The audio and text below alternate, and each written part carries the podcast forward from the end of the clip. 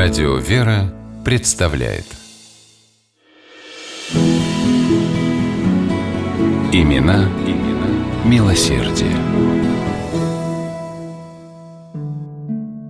Темным, дождливым ноябрьским вечером 1932 года на улицах Житомира не горело ни одного фонаря. Редкие прохожие осторожно ступали по тротуарам, стараясь в темноте не споткнуться и не угодить в грязь. Это было непросто, но не только по причине отсутствия освещения. Люди в буквальном смысле теряли равновесие из-за того, что по много дней ничего не ели. В стране царил голод. Пожилая женщина, закутанная в пуховый платок, шла одной рукой, опираясь о стены домов, а другой крепко прижимая к себе большой бумажный сверток. На одном из перекрестков ее окликнул постовой милиционер. «Мать, ты чего тут по темноте бродишь? Домой ступай, а то в участок отведу». Женщина грустно улыбнулась. «В участок.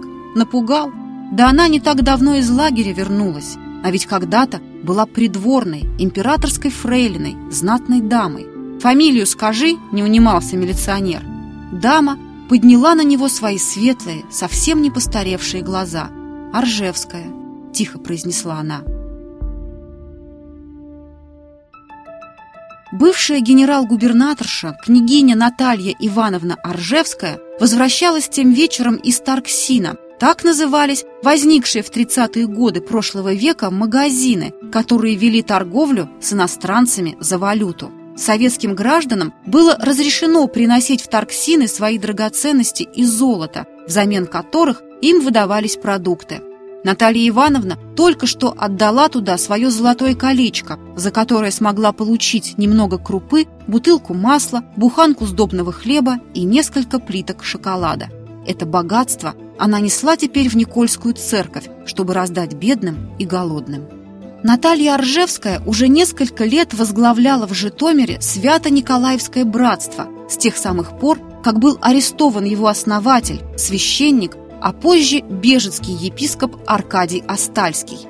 Братство собирало пожертвования для поддержки нуждающихся, и Наталья Ивановна регулярно вносила свою лепту, обменивая в Тарксине оставшиеся у нее драгоценности на продукты для голодающих.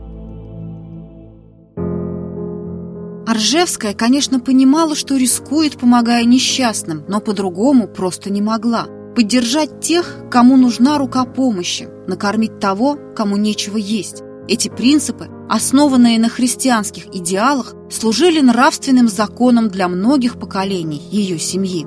Делать что-то нужное для людей, не быть равнодушной, Наталья Ивановна стремилась всегда. Еще до революции в своем имении «Новая Чертория» она основала училище, открыла амбулаторию, библиотеку и телеграфное отделение. Все эти учреждения Оржевская содержала за собственный счет, а в амбулатории и вовсе трудилась сестрой милосердия. В расположенном неподалеку городке Новоград-Волынском Наталья Ивановна устроила бесплатную амбулаторию со стационаром на несколько коек. Это положило начало открытию местного отделения Красного Креста, которое Оржевская и возглавила. Под ее руководством Новоград-Волынский Красный Крест работал в годы русско-японской войны, не только оказывая медицинскую помощь, но и организуя сборы пожертвований в помощь больным и раненым.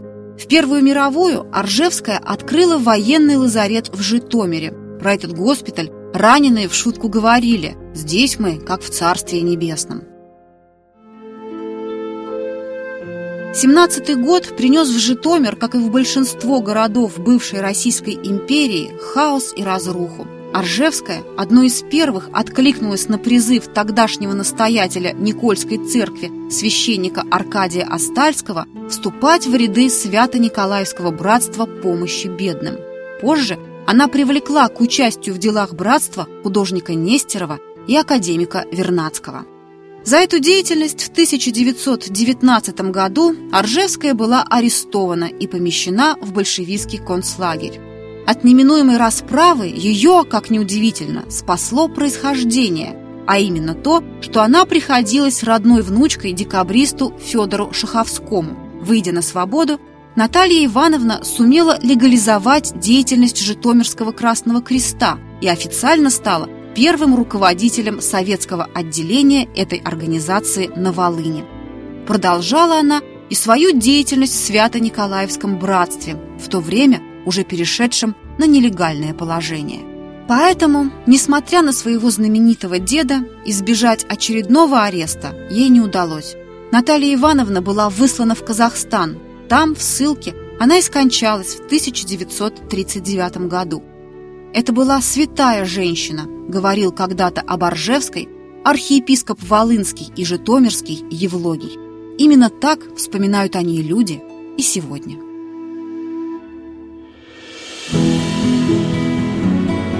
Имена, имена милосердие.